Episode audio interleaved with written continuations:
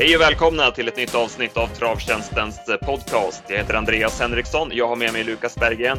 Vi ska gå igenom V75 från Åby i lördags och så blickar vi givetvis framåt. Vi har fått ett par nya inbjudningar till Elitloppet och har en massa gott att snacka om. Ja, hur är läget Lukas efter helgen? Äh, men det är bra. Det var skönt med en sovmorgon i, i morse. Det var hektiskt helg på Åby. Vi var ju där hela gänget från Travtjänsten, men vi hade ju äh, extremt roligt. Så det är klart det är skönt att ha landat hemma nu, men man, klart man minns ju helgen med. Det var otroligt roligt. Ja, jag kan bara hålla med. Det var riktigt skoj. Vi körde lite paddel i fredags eh, i Everypaddle Åby Arena och sen hade vi ju Travtjänsten Open i lördags. Du var ju med och spelade där och ja, det var en lyckad turnering. Ja, ja men det var extremt roligt. Alla som var där tyckte också att det var jättebra arrangerat. Och inte mitt lag då med Pajen, men eh, Mårten och Mackan kom till final och torskade tyvärr där mot Jeppson och kompani. Men nej, det var jätteroligt och bra arrangerat. Och, nej, men den där anläggning, anläggningen med hotellet, padden och travet, det, är, det är världsklass. Ja, vi gillar ju verkligen Åby skarpt och det är vi inte ensamma om. Eh, här har de andra travbanorna i Sverige någonting att lära. Det är bara att åka till Åby på studiebesök och se hur, hur de gör det och kopiera det konceptet. Ja, nej, men det är sådär man vill att trav ska upplevas. Det är ju, men det är kontraster mot, jag ska på Umeåker nu på lördag, det är, kontrasterna är stora. Ja, så är det ju. Jaha, ska vi börja med förra veckans tävling? Eh, det var ju Jörgen Westholm som eh, PA sökte. Eh, det var många som tog den och vi har tagit fram två vinnare. Hanna Nilsson och Christian Wernhult får 150 krediter var att köpa tips för på travtjänsten.se. Och Lukas, du har skrivit ihop en ny tävling. Ja, exakt. Vi kör väl första frågan direkt. Det är tre stycken frågor, men vi börjar med första och det är en häst jag söker. Hästen är född i USA och kom 2011 från Jimmy Takter till Sverige. Han tävlade för samma svenska tränare under resten av karriären som avslutades 2015 med 5,4 miljoner på kontot. Mm. Så det var första. Ja. ja. Kan ha en aning tror jag, men jag känner mig inte säker så jag tar gärna ja. nästa ledtrådarna också. Eh, ja, ska vi eh, köra Åby då direkt eh, och eh, eh, utanför V75 så gjorde ju Salmotör Eh, en fin insats. Han avslutade i underkant nio och sista varvet. Det var en väldigt snabb bana ska vi säga på Åby den här dagen, men det var inget fel på intrycket på Samotör. Nej, det var extremt bra. Det var ju läckert här på upploppet när man såg att han vek ut och skulle avgöra och sen såg man på reprisbilderna att Björn mest bara satt och log och skrattade mot Gundersen invändigt där. Så nej, han var ju extremt nöjd med hästen. Vi träffade honom efteråt där också. Han sa ju att hästen kändes extremt bra så ja, jättekul att se. Det är bara att man hoppas nu att han att de vill vara med i Elitloppet. Han har ju verkligen där att göra. Ja, jag hoppas det. Eh, helt klart. Eh, väldigt fin häst. Eh, något annat från V4-loppen som, som du tog med dig? Den, den i Monté-loppet där övertygar i stort? Ja, den var jättebra. Och sen även tvåan bakom, Samotörda Cicero Tege. Det är ju absolut en av Norges bästa hästar och där siktar man mot Oslo Grand Prix. Och ja, men den tycker jag också är jättebra. Så den ska man passa i något av de här större loppen framöver. Vi går till V75 då och börjar med drottningens. Eh, här blev det eh, good vibes till ledningen och uh, inte riktigt som kört som de flesta trodde.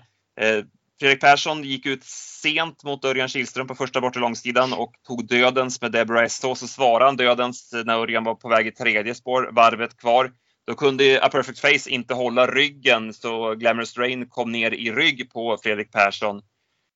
I det läget så trodde i alla fall vi att eh, Fredrik Persson skulle köra mot Örjan, men eh, han valde en annan taktik, eh, vilket kändes väldigt märkligt. Ja, jag håller med. Det var ju det kändes ju rätt när Örjan kom att han skulle svara ut och ge liksom tredje spår sista varvet. Men sen kom ju han turligt ner och Eh, vi, men vi spelare har väl följt Good Whites ett längre tag, hade ingen större feeling för den och det kändes redan med 400-500 kvar att den var kall, men han körde som sagt stenhårt mot den. Du hade väl något klock, klockningar där sista varvet som var lite intressant då? Ja, exakt. Vi, vi satt ju eh, på kvällen där efter loppen satt vi ju i Lyon eh, och, och tog en öl och, och snackade ner omgången och då visade de ju lopprepriser på, på intern-tvn där så att jag satt ju och kollade om det där loppet några gånger och klockade och eh, han kör ju alltså underkant 10 första fem på sista varvet och eh, runt 11,5 sista fem. Och ah, det blir ju fel där att han kör mot, mot ledaren. Hade han tagit det lite lugnare och sen kört till slut istället, ja, men då är jag ganska säker på att Deborah Stå vinner loppet. Eh, nu så fick hon ju ge sig då strax före mål för Kebamil som ju gjorde ett jättebra lopp. Hon gick ju först i tredje spår och matade ner dem. Men äh, hade Fredrik Persson lagt upp det lite annorlunda, varit lite kyligare och inte kört mot eh, good vibes på sista långsidan så tror i alla fall jag att han vinner loppet. Eh, det var ju surt för mig. Jag hade ju spelat både förtidsspel och jag fyllde på även inför loppet så att jag var ju aningen tiltad efter loppet. Men så är det. Ja, nej, men det, det var ju absolut den moraliska vinnaren. Hon var jättebra, men även Sheba Millar, det är klart, jag blev också jäkligt imponerad av den. Alltså, den kom ju till försöket där med 100 000 på kontot, var ju väldigt osynad, var jättebra i försöket och även nu, alltså den sitter ju, det är ju långt fram 800 kvar. Jag hade egen klocka över 10 sista 800 i tredje spår och hon fick ju verkligen göra jobbet också, så ja, en jättebra eh, prestation. Och Glamorous Rain, där Örjan, alltså han körde ju ett helt perfekt lopp, men nej, hon hade ju svårt att följa rygg på Deborah redan i sista sväng och var ju aldrig med nära segern heller, så det var ju de där två som var bästa hästarna i loppet. Men det är klart att det var, nej, Deborah S och jag tycker också att hon förtjänade segern och hon var, hon var ruskigt bra. Ja. Han får ta revansch i Storchampionatet. Eh, hon ja. gälla som favorit till att vinna det. Ja, vi går till V75 2. Här fick, här fick vi en skräll. Ja, verkligen. Det var ju... Branscus Jukebox. Exakt, det var ju, när man hängde ut där på slutvarvet så kändes det som att det var ju Bohus Tenaro spets och Titan Yoda utvändigt och kände man att nu är det någon av dem som kommer göra upp om det, men så blev det ju inte fallet direkt. Nej, det var märkligt. Det var som sagt Borups Tornado ganska smidigt till ledningen och Titan Yoda skötte sig och kunde köra fram då utvändigt. Och, ja, runt 900 kvar så kändes det som att de, de två skulle liksom lämna övriga fältet. Men eh, Sen 500 kvar, då börjar ju Olsson rycka snören och grejer i spets. Då känns det som att Titan Yoda ska vinna loppet och sen 100 meter senare så är den kall. Ja, det, var, det var märkligt svaga prestationer utav favoriterna. Jag håller med, men det kan man inte säga att det var en. Alltså, den var... Nej, Krebas Brunswick Jupok var ruskigt bra. Så han fick ändå göra jobb ute i spåren där och bara tuggade ner dem. Och till slut vann han ju lätt också. Det var inte så att han liksom smög på innerspår och fick lucka, utan han gick ju andra spår i hela loppet. Och tredje spår, men sista 500. Och, nej, han var extremt bra. Så ja, en bra vinnare. Mm. Prosecco vinner ju loppet om det löser sig bättre för Adrian. Eh, han är ju försökt vi har ju funderingar på att försöka ta sig ut där ur sista svängen. Det blir ju inte riktigt en hel lucka, så han kommer inte ut där. Och sen eh, får han ju chansen för sent på open stretch. From Heaven Itzarda som satt i ryggledaren travar ju inte riktigt bra och tappade lite grann runt sista kurvan. Så att det löste sig för sent för Prosecco, men som han gick över upploppet så kommer ju han vinna, ta snabb revansch. Det var ju ett ruggigt intryck. Ja, redan 600 kvar när vi stod där så sa jag bara, får han luckan nu så vinner För alltså, han såg så otroligt taggad ut och som sagt, det blev ju fel i sista sväng, men han gick ju extremt bra. Och det var ändå några hästar bakom jag tog med mig också. Jag tycker Gerben gick jättebra nere i kön. Det blev helt fel. Han satt kvar i andra spår. Fick eh, Reddington i knät där och han satt ju ja, med helt sist 300 kvar, men avslutade jättebra. Så den ska man ju ta med sig och även Great Winner tycker jag det plussade vår värmningsman för. Att den såg jäkligt fin ut före loppet och det var väl tufft på förhand, men den gick också bra som fyra, så den kan vi ta med sig när den kommer ut i något lämpligt färggäst gängen och sånt där. Mm. Kort Shadamo, där eh, orsakade ju Rick Ebbinge en eh, omstart och så blev det väl galopp även i loppet sen, så det, ja, det var, ja. gick inte. Nej, den hade ändå varit stökig lite i värmningen också. De körde ju jättefort i värmningen, sen kom ju en galopp där också. Så ja, vi fick väl ingen större feeling förrän efter värmningen. Och Titan Yoda slutade ju tredje sist och blev rejält kall också sista hundra. Så det är inte säkert att allt såg rätt till där heller. För jag tycker Örjan körde ett perfekt lopp där. Mm, absolut. Vi går till eh, Kungapokalen och det var en uppvisning av Francesco Zet. Eh, han såg ju finare ut än någonsin och nu börjar ju poletten trilla ner för honom också, att han förstår det här med tävling. Alltså vilket fysiskt fenomen och vilken teknik. Det är, nej, hur, hur, långt, hur långt kan det gå tror du det här? Ja, bra fråga. Alltså, hade man eh, sagt att han ska vara med i Elitloppet i år, tror jag absolut inte att han gjort bort sig. Så, så bra är han ju. Man hör ju på Redén. Alltså, det är ju superlativ till höger och vänster. Han gillar verkligen den här hästen och det förstår man. Alltså, när man står där och ser på honom. Han ser så extremt komplett ut. Så nej, det var... Nej, man är lite kär i honom. Ja, han bara joggar liksom som 800 kvar där när Isna Godam eh, utvändigt och försöker sätta upp lite tempot där men Örjan sitter ju bara och åker och sen lämnar han dem till slut. Han behövde inte rycka tussarna som han ju svarar väldigt bra på utan det fanns ju gott om krafter kvar i mål också. Ja. Nej, det kan nog bära hur långt som helst känns det som. Eh, Redén har väl sagt att det är den bästa hästen han har tränat och det är svårt att säga emot. Det, det känns som att det kan bära precis hur långt som helst. Ja, verkligen. Han har ju lite att jämföra med också, så det är klart att han kommer ju bli en faktor i, men i fyraårsloppen i år. Det är väl Sprintermästaren och derbyt och allt möjligt. Får se hur han lägger upp det där, om han ska ut i Sprintermästaren eller om det är derbyt som gäller. Men det är klart att han kommer starta som stor favorit oavsett vad han väljer framöver. Ja.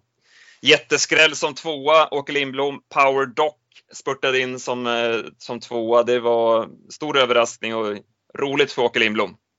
Ja, men verkligen. Det var en, ja, han slutade ju sjukt fort längst ut och var ju spelad på något med 0,1 procent något och 200 gånger pengarna. Så det var ju rejält så det var kul för, för honom. Den som svek var väl Isno Godam. Han fick visserligen ett tufft lopp, men han såg heller inte lika fin ut. Hade problem med travet och nej, han var inte i ordning. Nej, det var ju lite nu att man fick ju det är klart att han var, var extremt bra, men det har ju blivit billigt de här segrarna också. Han har ju mest sprungit på i tät och sen har det inte hänt så mycket. Nu fick han ju verkligen göra det utvändigt, men nej, det blev ju för tufft. Och även Down Under där tyckte jag slängde in handduken väldigt tidigt från ryggledaren. Det är också nästan som man var lite sugen på före bakom Francesco sett. Så nej, men det var ju spel mot ett mål. Det var ju, man hade ju nästan bara ögonen på Francesco sett sista 500 och det blev ju väldigt, väldigt enkelt. Vi går vidare till eh, nästa avdelning och här blev det Hanni Miraz som vann loppet, men det såg eh, svårt ut i sista sväng. Hon hade problem med travet igen i eh, sista kurvan. Men på upploppet så bet hon i och visade sin härliga inställning och ja, men då var hon ju bara bäst sista 150. Ja, segern till slut blev ju väldigt enkelt. Men det är som du sa, man hade ju ingen jättefeeling någon gång för henne egentligen. Hon sprang och tappade någon längd och sista sväng tappade hon ju nästan två längder på Sainara framför där. Så. Men det var ju lite samma som på Färjestad senast, att hon tappade travet. Då galopperade hon nästan och ställde sig. Men Örjan sa ju också i segerintervjun där efter loppet att hon travade inte perfekt i svängen igen, men nej, när hon liksom drar norsken på upploppet och hon får sträcka ut så blev det till slut väldigt enkelt. Och, nej, hon var ju fin, men det är klart, det lämnar lite övrigt att önska. Man vill ju att hon ska trava bra hela vägen och ska hon ut i några större lopp så är det ju svårt att tappa de där längderna i sista sväng mot, om man ska ut mot Tingstan exempel. Mm. Vi hade ju lite feeling för Sayonara. Hon gör ett bra lopp som tvåa. Carly Smart då, vad tyckte du om hennes insats? Ja, jag kollade om på det nu. Alltså, Adrian där också, han kanske är helt perfekt. Han kör upp i dödens varvet kvar. Får lite smygsvar där från Robert Berg, men kommer ändå ner relativt enkelt. Och hon, hon kopplar ju enkelt grepp på Global Bread to Win där, i spets. Men ja, alltså godkänd insats, kanske inte mer. Vi hade väl lite funderingar om det var skorna. Hon tävlade med skorna många gånger förut och var inte som bäst. Men då vet vi inte om formen satt där heller. Nu har hon ändå visat att hon har form. Jag tycker hon var bra i Finland senast, fast det blev galopp till slut där. Men ja, jag vet inte, inte, inte helt på topp kanske, men det var väl inte okej okay prestation, men inte mer i alla fall. Mm. Det var väl lite så Colginis hästar den här dagen. De gick okej, okay. de var sådär tre, fyra, ett par stycken. Men att de inte var kanske helt på topp. Nej, Aquarius Face tycker jag gick ganska bra, men A Perfect Face där i drottningens var ju fyra i mål, men hon satt, det var också så här, tusen kvar så tappade hon längder på Glamis Rain och sprang och skiftade lite i travet och såg inte helt perfekt ut heller. Och, ja, det var som du sa, det var väl, de var liksom tre, fyra, men, men inte något mer liksom.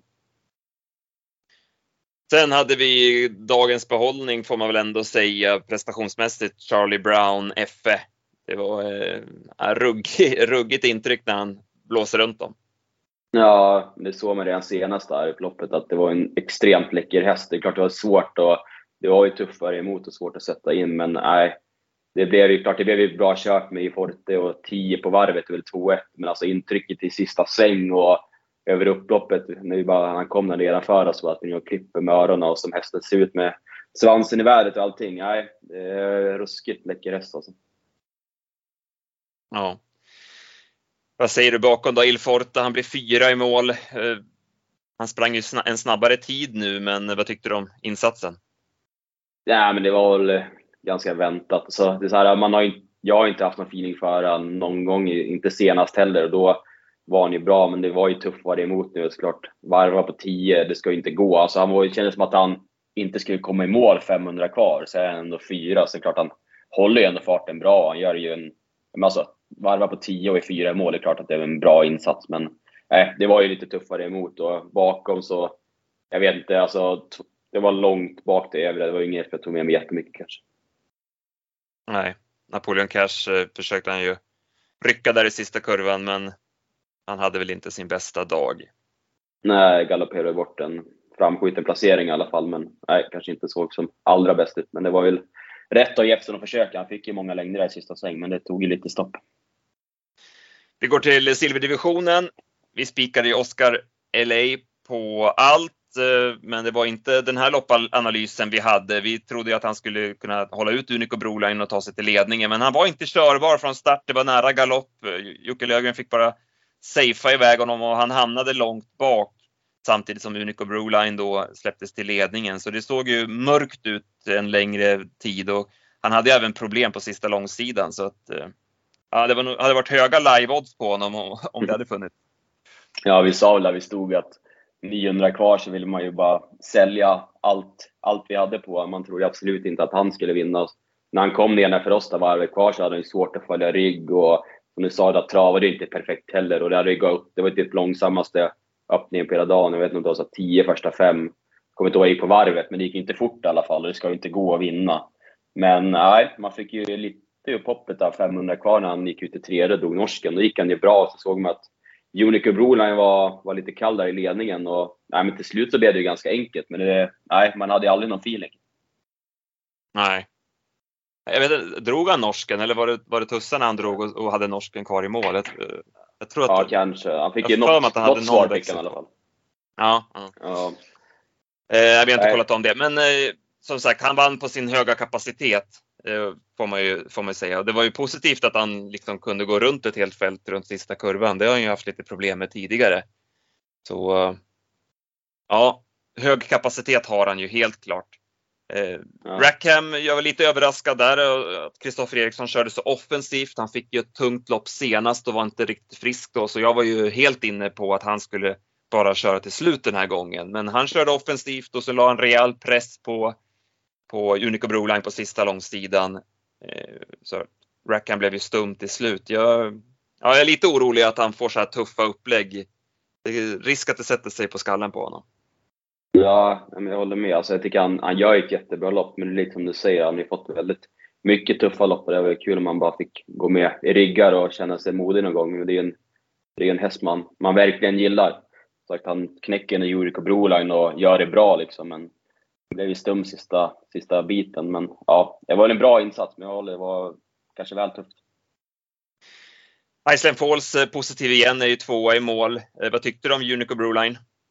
Nej, men det var väl inte alls lika bra som, som tidigare. Jag hade ju lite den feelingen, men före loppet också, att det varit lång säsong nu och han ju varit bra så extremt länge och sen med Ja, med finalen i Elitloppshelgen, nästa start, om man slog på bakskorna så hade man kanske feeling att det var inte nu han ska vara toppad. Men nej, alltså kommer han till spets sådär relativt enkelt och går inte jättefort på varvet, då tror man ju, hade han varit som liksom, han har varit vid segrarna så ska han väl vinna detta. Men han var ju slagen redan liksom 300 kvar av Rackham. Så han höll ju, höll ju farten som femma, men nej, det var ju absolut inte något extra. Så får man väl se här tre veckor. Han kommer säkert dra, dra strecken i Elitlopp sen också. Om de kan få honom i form igen om det bara är det med att han måste gå barfota eller något. Men nej, det var väl inte alls lika bra som tidigare. Nej, det har blivit lite smolk i den här duellen som har målats upp inför Elitloppshelgen med Unico Broline och Phoenix Foto. Nu kommer båda från förlust. Eh, så att, eh, ja, vi får väl se hur vi tacklar dem ja. till eh, Elitloppshelgen och även Oscar LA idag som sagt, det fanns lite att slipa på aktionsmässigt på honom den här gången. Ja. Ja, vi avslutar med Paralympiatravet. Det blev ett eh, ganska händelsefattigt lopp. Who. Örjan är ju en mästare på att plocka fram växlar från start när det väl behövs och han frontade ganska enkelt här. Eh, men sen var det ju dramatik in i första kurvan för då tappade han travet och Knight Brodde tog sig förbi. Hur såg du på den där situationen? Nej, men det som du säger, det var väl det som var enda mest spännande i loppet där. Alltså, han kom ju till spets. Sen, det är ju säga, han tappar ju travet, det ser man ju där vi står. Och sen, det ser ju Lugauer också, trycker till och kommer förbi, vilket var ju snyggt kört av han. Och sen eh, har Örjan tur där, det sa han även efter loppet, att alltså, galoppera inte äh, bäst och Trio där med Kim Eriksson. Då sitter han ju fast i ryggen på Nightbrodde och då vet man inte hur det här kommer gå. Men då galopperar han. Då var det ju bara ut och överta. Man förstod ju att han skulle vara nöjd med med ryggen där på Night, med nightbrodde. Så nej, det blev ju optimalt. Och sen med den aktionen också fick ju Extreme 3D-invändigt, så det blev ju optimalt. Men det var en del tur inblandat. Det ska man verkligen inte glömma. Det var ju Örjan även påpasslig på och berättade efter att det var ju, en, alltså det var ju tur inblandat. Men det blev ju bra och Örjan när de här stora loppen brukar ju ha marginaler med sig. Ja, han brukar ju ha det. Eh, helt klart. Så att eh, mm. det löste sig perfekt. Så ja, och så, ja, sen hände det ju inte jättemycket i loppet. Alltså, det var ju, gick ju sakta, så var det ju egentligen bara körning sista 500. Såg ju bra ut och vann ju enkelt, men ja, man hade hoppats på lite mer kanske. Det var, inget, det var inte det bästa loppet hela dagen. Nej, nej, så var det ju. Eh, Björn, Björn Goop sa ju det efteråt där också att han eh, dels tog han ju upp där med spår 1 på Åby, att det är svårt spåret ja. bakom startbilen. Och sen att när då Husu liksom tappade, tappade travet och inte kunde hålla ut Nightbrodde så hade ju Björn gärna kommit ut där, men då var ju Kim Erikssons häst i vägen så att han kunde ju aldrig göra den manövern. Annars kan ju Extreme köra till ledningen och då, då är det han som vinner loppet. Så det var ju små marginaler så sett, men Extreme gick ju väldigt bra över upploppet eh, till slut så att han, han studsade tillbaka efter en lite sämre insats senast. Ja, men det får man ju säga. Jag kan tänka på att de var jättenöjda med insatsen. Han såg ju, alltså det är också en sån här häst man ser före loppet. Det är ju, det är verkligen som en tavla. Alltså, han är så jäkla läcker alltså. Och sen, säga, han gick ju otroligt fort över upploppet på stretchen där. Så nej, jag tror att de var jättenöjda med prestationen. Han går in nu med Elitloppet känns som ändå, men formkurvan pekande uppåt. Så nej, jag tror de var jättenöjd med, med insatsen. Ja, lite överraskad att Konrad Lugauer valde utvändigt om Husu på upploppet. Eh, hade han gått ner på, på open stretch och ja, men det är, inte, det är inte, då hade ju Björn fått skicka liksom längst in och det är alltid, du vet, när man ska förbi en annan häst så där. Ja. ja. Han kan, då är, kanske, han, kanske han kan bli tvåa faktiskt. Ja, absolut. Jag tycker det är ganska ofta man just ser sådana där aktioner, att de väljer andra spår istället för invändigt. Det vet ju inte de känner väl hästen bäst, men det känns ju som spontant att, som du säger, alltså, han får verkligen bara köra rakt fram och tjänar ju lätt några meter på det istället för att han ska ner liksom på andra open stretch-spåret. Så ja, absolut, det, det känns som man ser det ofta och ofta blir det som du säger att den som sitter i tredje in får nästan mer fart då. Han får verkligen ta fart via stretchen också. Så ja, Mike Brodde var ju jättebra som trea, men det är klart att han kanske kunde ha varit tvåa om han hade valt invändigt. Mm.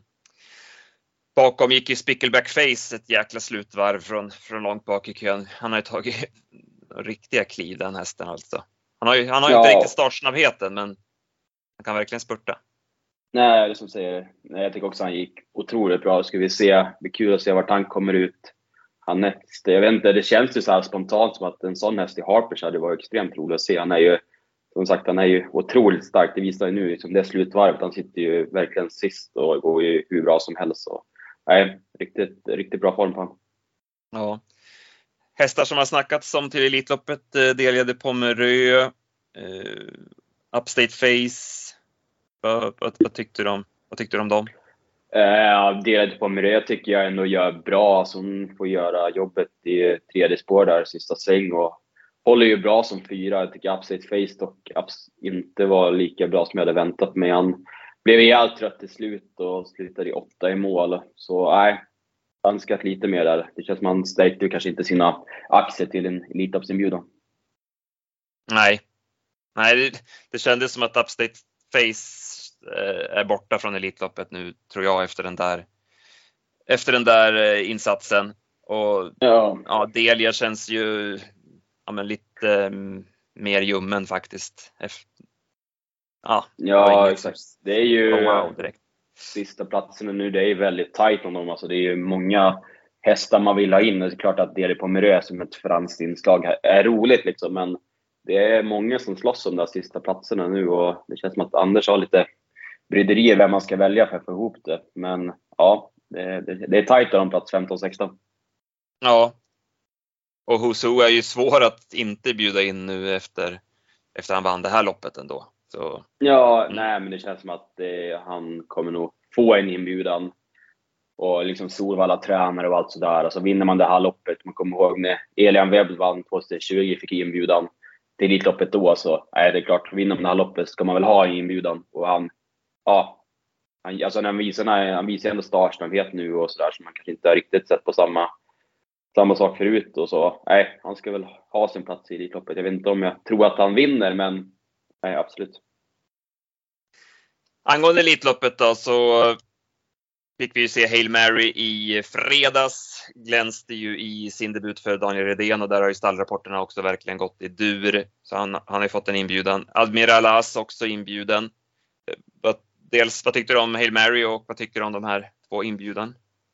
Nej, men Hail Marys insats, det var, nej, det var gåshud rakt igenom där. Alltså det var, nej, som hästen såg ut, det ser verkligen ut som en helt ny häst och ett helt nytt steg på hästen framför allt. Och de drar väl lite liknelser där efter loppet, både Rydén och Kihlström, att lite propulsion över honom och nej, jag fick verkligen en feeling från sidan också. Han såg extremt bra ut och ja, det är samma där. Hoppas att han verkligen, att de vill vara med där i Elitloppet, för det är en häst som verkligen kanske skulle göra det där sista, för att krydda, alltså sista kryddan i Elitloppet som gör att det verkligen blir, blir ett Elitlopp som kan bli ruskigt bra. Det känns kanske lite ljummet på förhand, men sagt, skulle han vara med så höjer verkligen temperaturen, tycker jag i alla fall. Admiral As då, som man kanske trodde skulle komma ut i Meadow Rose lopp på onsdag, men han har fått en inbjudan och eh, är klar. Ja, nej, som säger, jag tror också han skulle göra någon start till där innan Elitloppet. Men ja, det, jag vet inte. Alltså det är ju, han har väl inte visat jättemycket sista månaderna, men man vet ju vilken häst det är och lite så här att han kommer fortsatt kanske lite underifrån. Så äh, jag tycker att alltså när han har sina dagar och är bra så är han ju extremt bra. Så äh, det tycker jag absolut är en, en rolig inbjudan. Mm, jag håller med. Tveklöst så. Ja, angående onsdagen med Roads lopp eh, har vi, mm. och det är alltså en direktplats då till Elitloppet som står på spel. Det vart ju inte riktigt eh, de namn man kanske hade trott eh, till det här loppet. Eh, ja, vad ska vi säga då? Favorit blir väl kanske Vernissage Griff. Han har ju redan fått en inbjudan. Genrepar ju här, möter ju Beads. Den förstod man ju skulle komma ut i det här loppet. Funkade ju inte på Örebro, men eh, man gör väl en del ändringar i utrustning och så vidare nu och skiftar vagn och så. så vi kan väl förvänta oss en bättre insats av Beats den här gången. Ja, men det är ju en häst som också ska bli extremt roligt att se. Det fick man ju spår 8 nu igen. Det var ju klart att det var tråkigt, men alltså rapporterna från Flode har ju varit jättebra. Som senast blev det en galopp och jag hörde Erik körde 10 varv där bakom fältet och hästen kändes jättebra. Så nej, det är ju en häst man är spänd på. Och liksom så här, den, om, man ska, om man ska sitta med Malmroths stol här så kan jag absolut tänka mig att han vill att en sån som Beats ska vinna, att han får med den norska flaggan också i Elitloppet. Det, nej, det är såna, hoppas han är bra och så man liksom får puls att han kan vara med och göra upp bland de topp tre i Elitloppet. Så det, han kommer lite osynat, men det är en häst man är spänd på att se i alla fall. Mm. Blir det norsk flagga på honom? Eller jag, jag har inte riktigt hängt med, hängt med på det där. Det är väl ägarna som ja, blir flaggan nej, och så. Visst är det så? Du, ja, du tänker mer norskt ekipage liksom? Men jag tror senast jag hörde att de sa att blir det liksom Stole Show och Beat så blir det liksom norsk flagga. Okay. I alla fall att, men det blir i alla fall något med, alltså det är norskt tränat och sådär, att nors, norrmännen vill ju ha någon från sitt hemland i alla fall som är med. De kommer med mycket folk hit så det brukar alltid vara någon norsk flagga i alla fall, så blir norsk eller svensk. Men jag tror att norrmännen ser han som norsk i alla fall. Ja, så är det såklart. nej, jag tror också det att eh, Anders ser nog gärna att Beats vinner alternativt Vernissage Griff. För då, har, då kan han ju välja bjuda in den han så önskar. Ja, men exakt. Men, det får man verkligen tro. Men, nej, det... på dem gör ju att, det, att det, man kan spekulera att det skulle kunna bli någon annan. Ja, men spontant så här första anblicken att clickbait fick ju, han drog liksom verkligen vinstlotten i, eller vinsten i spårlottningen här och får väl ändå ses som spetsfavorit. Han har ju ja, men Million Dollar Rhyme är ju ruskigt snabb när de trycker av, men att ta en längd på clickbait är ju inte lätt. Och sagt 1600, han lär säkert vara iordningställd. Melander har ju sagt att han vill till Elitloppet med clickbait. Man tror inte att han har något där att göra i år igen, men eh, nej. Alltså 1600, Vernissage kanske köra lite passivt. Beat ska ju komma bort, eller hamna fel från det här läget. Så ja, 1600 och clickbait en bra dag, då vet man ju svårare när jag fångar in från ledningen. Så den ska man absolut inte glömma bort. Nej. Jag tänker... Jag undrar om inte Vernissage Griff bara, bara mosar dem, ja. Att han ändå vill ge honom ett lopp i kroppen nu. Han har ju ändå, inte, han har ändå bara gjort så få starter i år och borde verkligen vilja ha en rejäl genomkörare. Ja. Det, eh, det är nog ändå mitt tips att han, att han bara kör över dem. Ja, eh, jag säger, kör han för det så absolut, då tror jag också att han har bra chans. Det är lite samma med Snowstorm Hanover, så liksom skulle en sån häst vinna, undrar vad Redén tänker då. Vill de ha med sån i Elitloppet? Man förmodligen har två andra heta hästar. Det är också så här, ja, man hoppas att han kanske tackar nej med en sån och får, att det blir liksom utrymme för någon annan. Men ja, svårt att veta. Ja, klart, klart han säger ja. Ja, det är ju inte fel att tre med. Nej, så är det ju. Jaha, i V868 så var du lite sugen på en häst och jag fick samma känsla när jag slog upp listan så den kan vi ju stå för båda två. Ja, men det känns som att det är väl läge att Hollywood Story ska få, få vinna lopp snart. Det är en häst vi verkligen gillar. Jag tycker också han såg ganska bra ut på Färjestad senast. Det var ju mot med samma motör och Jonas Prins och det gänget. Så nej, det är en häst man gillar. Och nu eh, är det ju anmält med de ändringarna. Man får ta med en liten nypa salt och se vad som händer under veckan. Men nu är det ju anmält bike och barfota som man verkligen har väntat på. Han har ju gått med vanlig vagn och skor här. Så nej, det är ju en häst vi, vi är lite förtjusta i. Ja, det är verkligen. Borde kunna vara läge att ta honom här. Eh, jag åkte med Dennis eh, Palmqvist, vår kollega, hem från Åby och han har ju Minestads Ecuador till start här. Han var ju sjuk senast och han är lite svårbedömd formmässigt. Eh, Dennis såg gärna att han kom till ledningen. Han har väl typ aldrig torskat i spets. men han brukar ju ha svårt att nå hela vägen till, till ledningen och det kanske är så även här. Men det lät så att man skulle prova lite från början i alla fall. Eh, och biken på nu då. Ja. Och sen... Ja, men det är intressant V86 där med, med som sagt, det här loppet inför Elitloppet där som höjdpunkt då. Ja, och sen skulle Kobra ut där igen i V864. Det var ju, ja, men alla såg väl den senast och nu är det ju 1600 och Alessandro kör själv så får vi se hur snabbt och rakt han kan springa den här gången. Ja, ja det blir intressant verkligen. Ja. Jaha. Det är väl det. Eh, tävling kanske? Ja, vi kör en ledtråd i tävlingen, absolut. Ja, ledtråd två då. Det är alltså en häst vi söker. Han har lyckats bra i aveln och har två avkommor som tjänat cirka 10 miljoner kronor. Ett sto och en hingst. En av dessa är en Elitloppsvinnare. Mm. Yes. Maila in kundtjänst travtjänsten.se om ni tror ni vet rätt svar.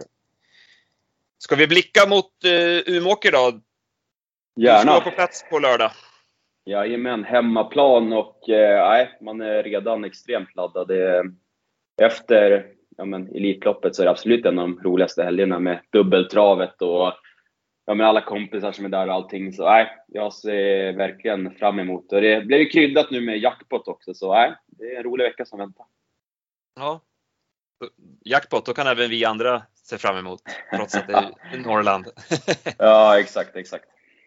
Ja, men bra, bra grepp, vi får se det direkt. Bra grepp att man la Månprinsen, eh, Månlycke AM utanför kupongen. Det var ju den eller Dan Fanucci set, men man tog ju beslutet att lägga Månlycke AM på V4-spelet och spelmässigt hade det ju varit iskallt om både han och Don Fanucci hade startat, så det var ju man kan tycka att det är självklart, men det ska ändå ändå hyllas att, att det görs. Då.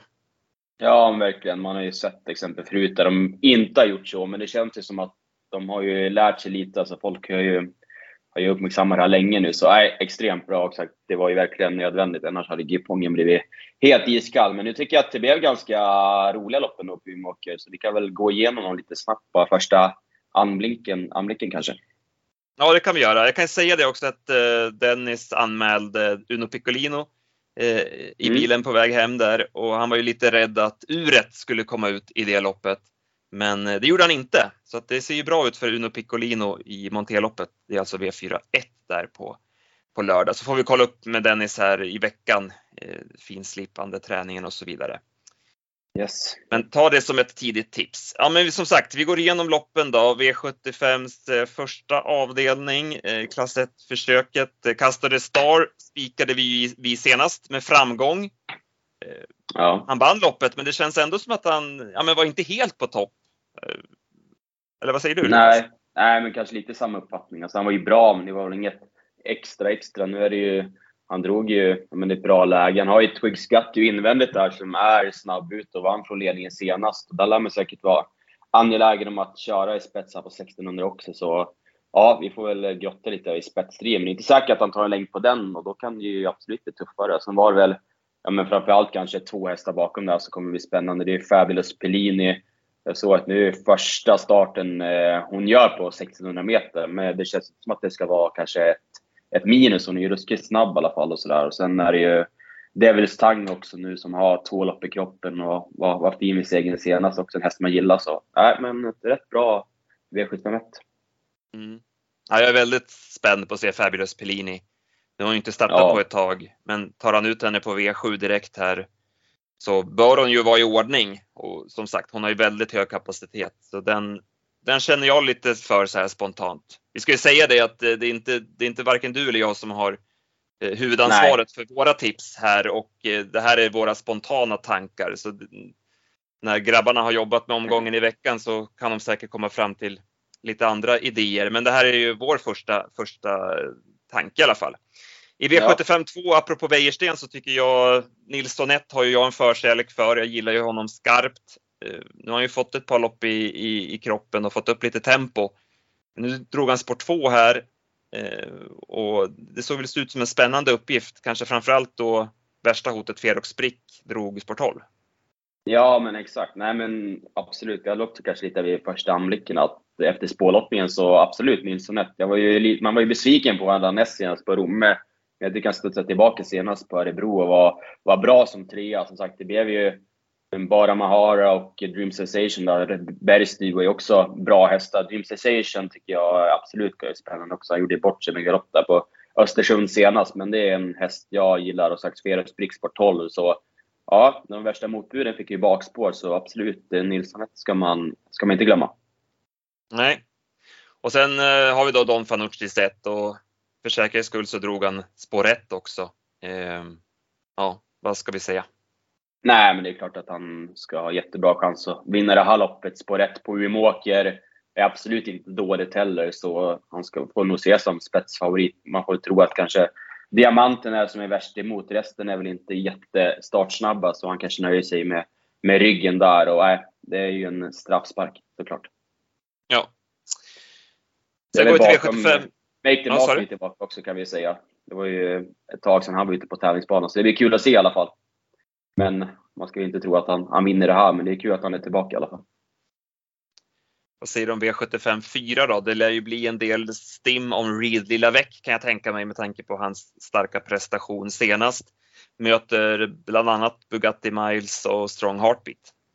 Nej, nej men absolut första anblicken, Reed Lilla Väck, alltså det loppet den gjorde senast med tredje sport i döden så var extremt bra på en 11 tid på Örebro. Så nej, absolut, det är väl så här spontant första tanken. Men Det är klart att Bugatti Miles blir säkert favorit och Strong Harpy galopperade igen senast, tyvärr. Vi samma där på Momarken in på upploppet. Han har en liten känslig punkt där och det var väl absolut inte optimalt och sen Perpetuates på råtta där så nej, man tycker ändå kanske att det är två och tre som sticker ut lite på förhand. Sen är väl fyra, åtta bakom kanske.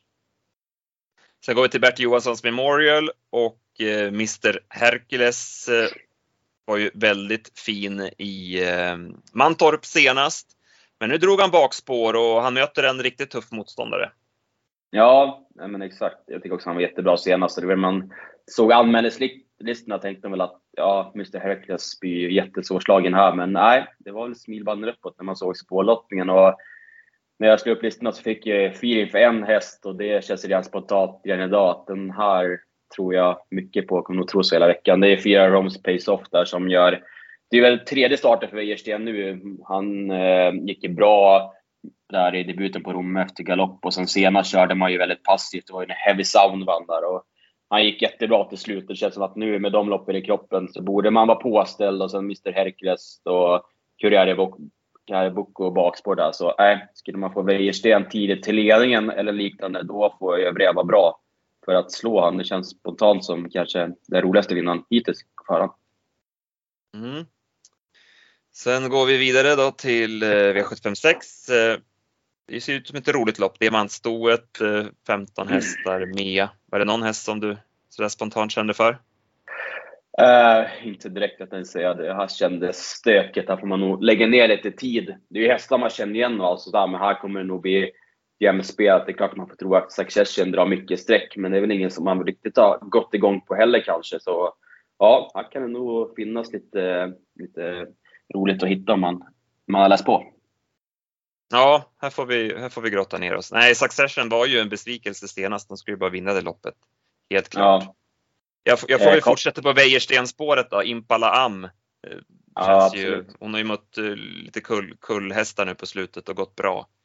Så den mm. känns ju, känns ju tidig. Jag får väl spela någon sån här kuskreducering, minst tre Wäjersten eller någonting sånt. Ja, exakt. Han och Örjan har väl bra chanser på förhand. Nej, absolut.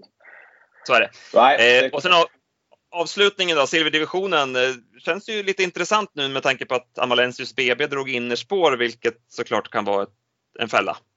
Ja, det var exakt samma här när man öppnade anmälningslistorna. tänkte man, ja, han kommer ut och blir stor favorit igen. Men det var samma där, så spår ett för han. Han, har ju, han hade ju en historik av att vara väldigt stökig bakom bilen. Och sen nu när han kom tillbaka i år har han ju gått liksom fyra av fyra. Det var två med bakspår sådär, men han har ju haft spår 67 och klarat det ut, utmärkt. Men spår 1 nu måste man verkligen säga är, det måste vara kanske spåret man önskade minst. Alltså jag tror inte att han kan hålla upp ledningen och då så kan det ju strula. Han hade ju inte sin bästa dag senast heller och har ju fått några tuffa lopp. Kommit tillbaka efter lite vila nu så man får väl se hur ska man hantera. Man blir säkert mycket spelad igen och lurigt utgångsläge. Så nej, jag tycker också att det var ett ganska fint eh, divisionsförsök. Ja. Jag gillar ju, jag gillar ju Garden Shaw. Jag tyckte han såg väldigt fin ja. ut senast när han återkom och vann. Skulle man kunna få honom till ledningen? Det är väl Huddlestone som möjligtvis skulle kunna häxa, men ska de verkligen köra den i spets på 2,6? Eh, ja. Ah. Alltså kan man få Gardner Shaw till ledningen, ja, men då får de leta Nej. tror jag faktiskt. Det var min spontana feeling också. Det är som du säger, där, det, man får väl också vi lär väl ringa Lars och kompani under veckan också och höra hur man tänker. Men absolut, Garnier till spets hade varit intressant. Och ja, med Swagger också med två lopp i kroppen tycker jag också så förbättrad ut senast. Det är en häst som har väldigt hög kapacitet. Då ska det bli körning att Huddeston ska svara Garnier och Dwayne Sett ska fram. Då kan det bli, bli kört för den istället kanske. Så nej, roligt lopp. Ja. Surt för Sandra Eriksson att hon drog bakspår med båda sina fina hästar. Ja, exakt. Då blir det i alla fall spår 9 och 9, så inte det sämsta, men de är ju väldigt startsnabba och framåt och sådär. Så, ja, men det, hon har ju verkligen två fina hästar som man gillar, så det är inte omöjligt att hon kan vinna något av inledningen eller avslutningen. Mm. Ja, men där har ni våra tidiga tankar och så får vi se vad vi kommer fram till när vi grottar på här under, under veckan. Men eh, jackpot ja. som sagt intressant. Du är på plats och Steve och, och flera från redaktionen. Så ni, ni fortsätter. Ni, ni kör Exakt. varje lördag här nu. ja, det är mycket framöver så det är kul. Men vi kan ju köra sista frågan tänkte jag men sista ledtråden på tävlingen. Ja, gör det. Hästens största vinst pengamässigt på svensk mark är tagen på Umeåker och det finns två kopplingar till helgens tävlingar. Så ja. det är alltså en häst vi söker. Så det är bara att skriva bra, in. Ja, du tror att du har en ledtråd? Eller en chansning i alla fall? Ah, jag, jag, jag, jag, jag ligger lågt, jag ligger lågt faktiskt. Vi tar det när kamerorna är eh, avstängda. Exakt. Nej, men det är bra. Eh, ska vi säga någonting mer? Vi kan väl, en het potatis ju nu de här inzoomningarna i loppen. Eh, nu följde ja. inte vi sändningen i lördags med tanke på att vi såg loppen live från, från balkongen där på Åby. Men eh, mm. det här är någonting som vi har pratat om tidigare också. Att det zoomas in på hästar en bit, ja, men fel, fel lägen i loppen. Ska de, ja. Vi skulle gärna se att de inte zoomade in någonting alls. Vi, man kan ju ha viss förståelse för att de vill skapa actionfyllda sändningar för ja, publiken som kanske inte ser trav på samma sätt som vi gör. Men man kan, inte, man kan inte välja de här tillfällena som de gör. De zoomar ju in helt fel lägen på helt fel hästar och så vidare. Det är märkligt.